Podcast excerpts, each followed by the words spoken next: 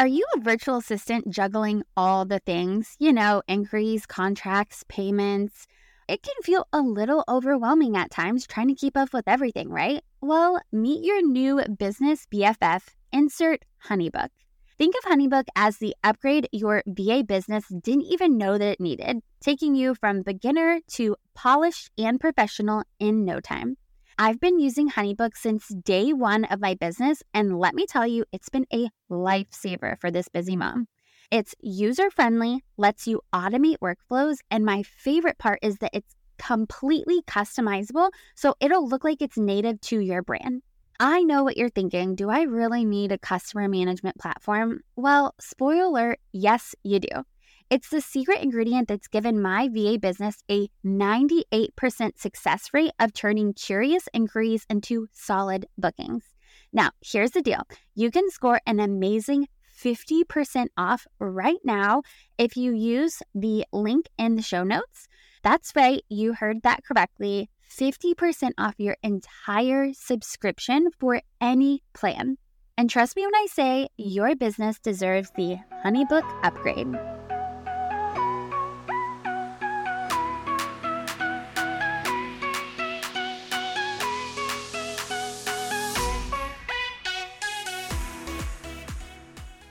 Have you ever been told you must niche down in order to be successful and have a profitable virtual assistant business? Well, I'm here to debunk that myth and also tell you my honest opinion on what I think about to niche or not to niche. Have you ever felt like society isn't built for moms? Maybe you're a mama with a tiny voice in your head telling you there must be another way to balance it all. You know, working, momming, all the things. Yep, I had it too. And it likely means you're in the right place. Hey, I'm Amanda Rush, a Southern mama with big city sensibilities. I'm the girl that took a daydream and built a profitable virtual assistant business all in the middle of a global pandemic. Now, I work from home alongside some of the biggest bloggers and influencers while running a six-figure agency. Come along as we dive into business, marketing, strategy, and real life as a female entrepreneur. I'm all about simple, easy, actionable steps that get real results.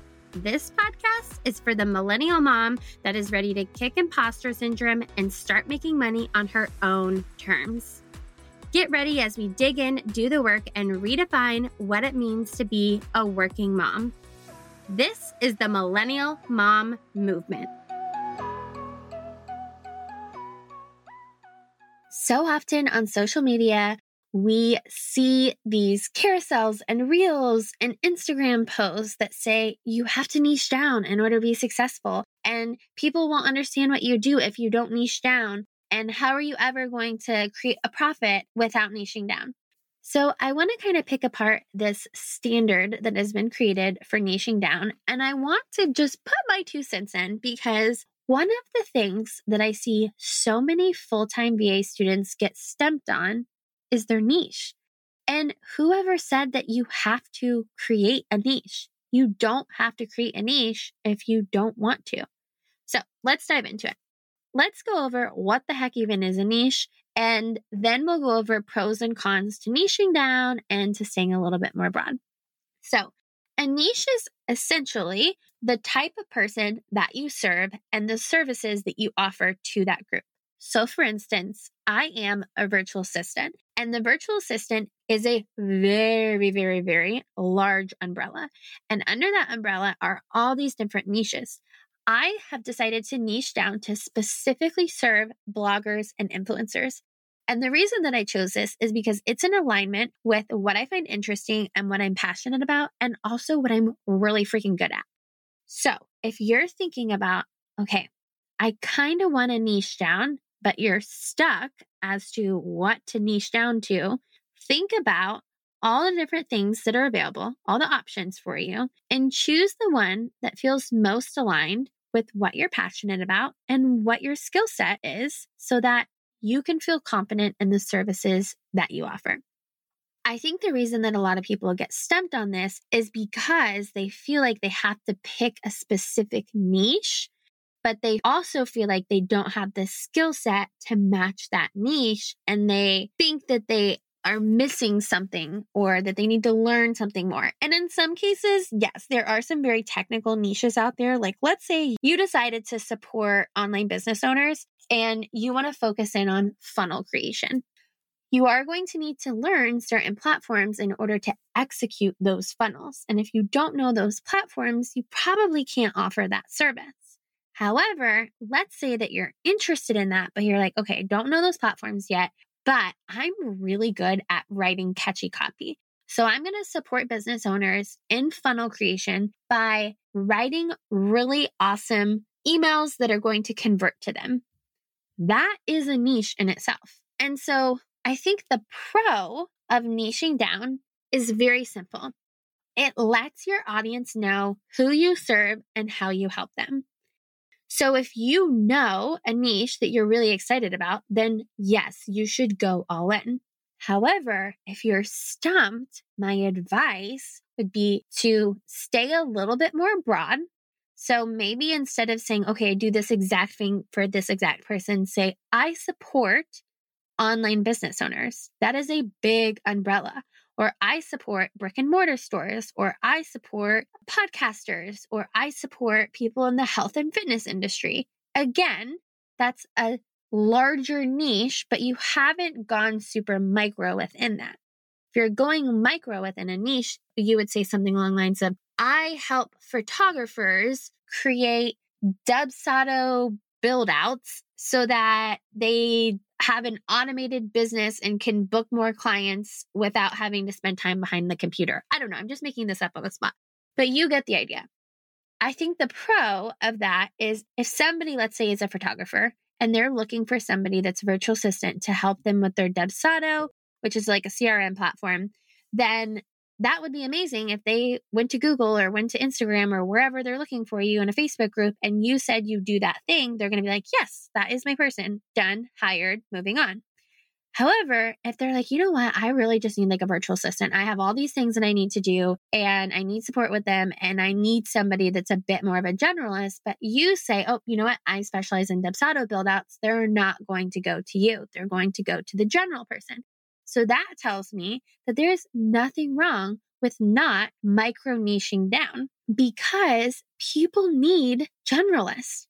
I know in my own business, we have people with specialized skill sets, but we also have people that do like five to ten different other random things in the business. And they play just as much of a vital role as the person that has a very specialized skill set because we need both of those.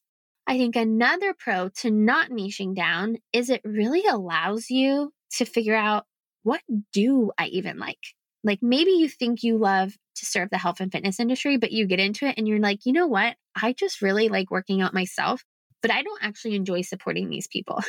That is okay. So if you had niched all the way down and spent all this time and energy creating this beautiful marketing strategy only to realize, oh, wow, I don't even like this, then how much of a bummer would that be?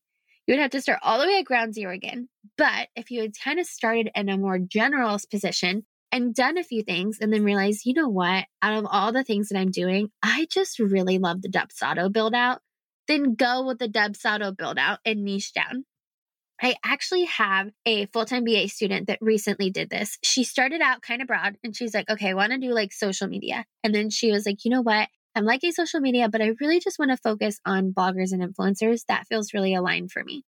Then she was like, you know what? Out of all these things that I do for bloggers and influencers, I really just like affiliate marketing. I just want to hone in on affiliate marketing and I want to run that platform and I want to do that for multiple influencers. And so guess what? She went from this really general social media virtual assistant and she micro niched down all the way to affiliate marketing. And the only way that she got there was by first doing all the general things and figuring out, you know what, this is where my skill set is. This is where I'm the most strategic. This is where I have the most fun. And this is what feels most aligned to me. So if you're struggling and you're like, I do not know what to pick as my niche, then don't. It's that simple. Don't pick. Try out a few different things. See how it goes, and then make a decision. Now, I do think in the beginning, it is helpful if you're starting a business as you kind of start broad and like, let's say you're dabbling as a virtual assistant. Once you've dabbled a little bit, I do recommend then at least picking one niche so that you can get really clear as to who you serve and how you help them. From there, you can create a strategic marketing plan because you can say, I serve photographers and this is how I help them. And this is why it's important to hire me. And if somebody's a photographer and they're in that boat, they're going to say, oh, okay, well, I have that problem. You help me with that problem. You are the solution. Yes, I will hire you.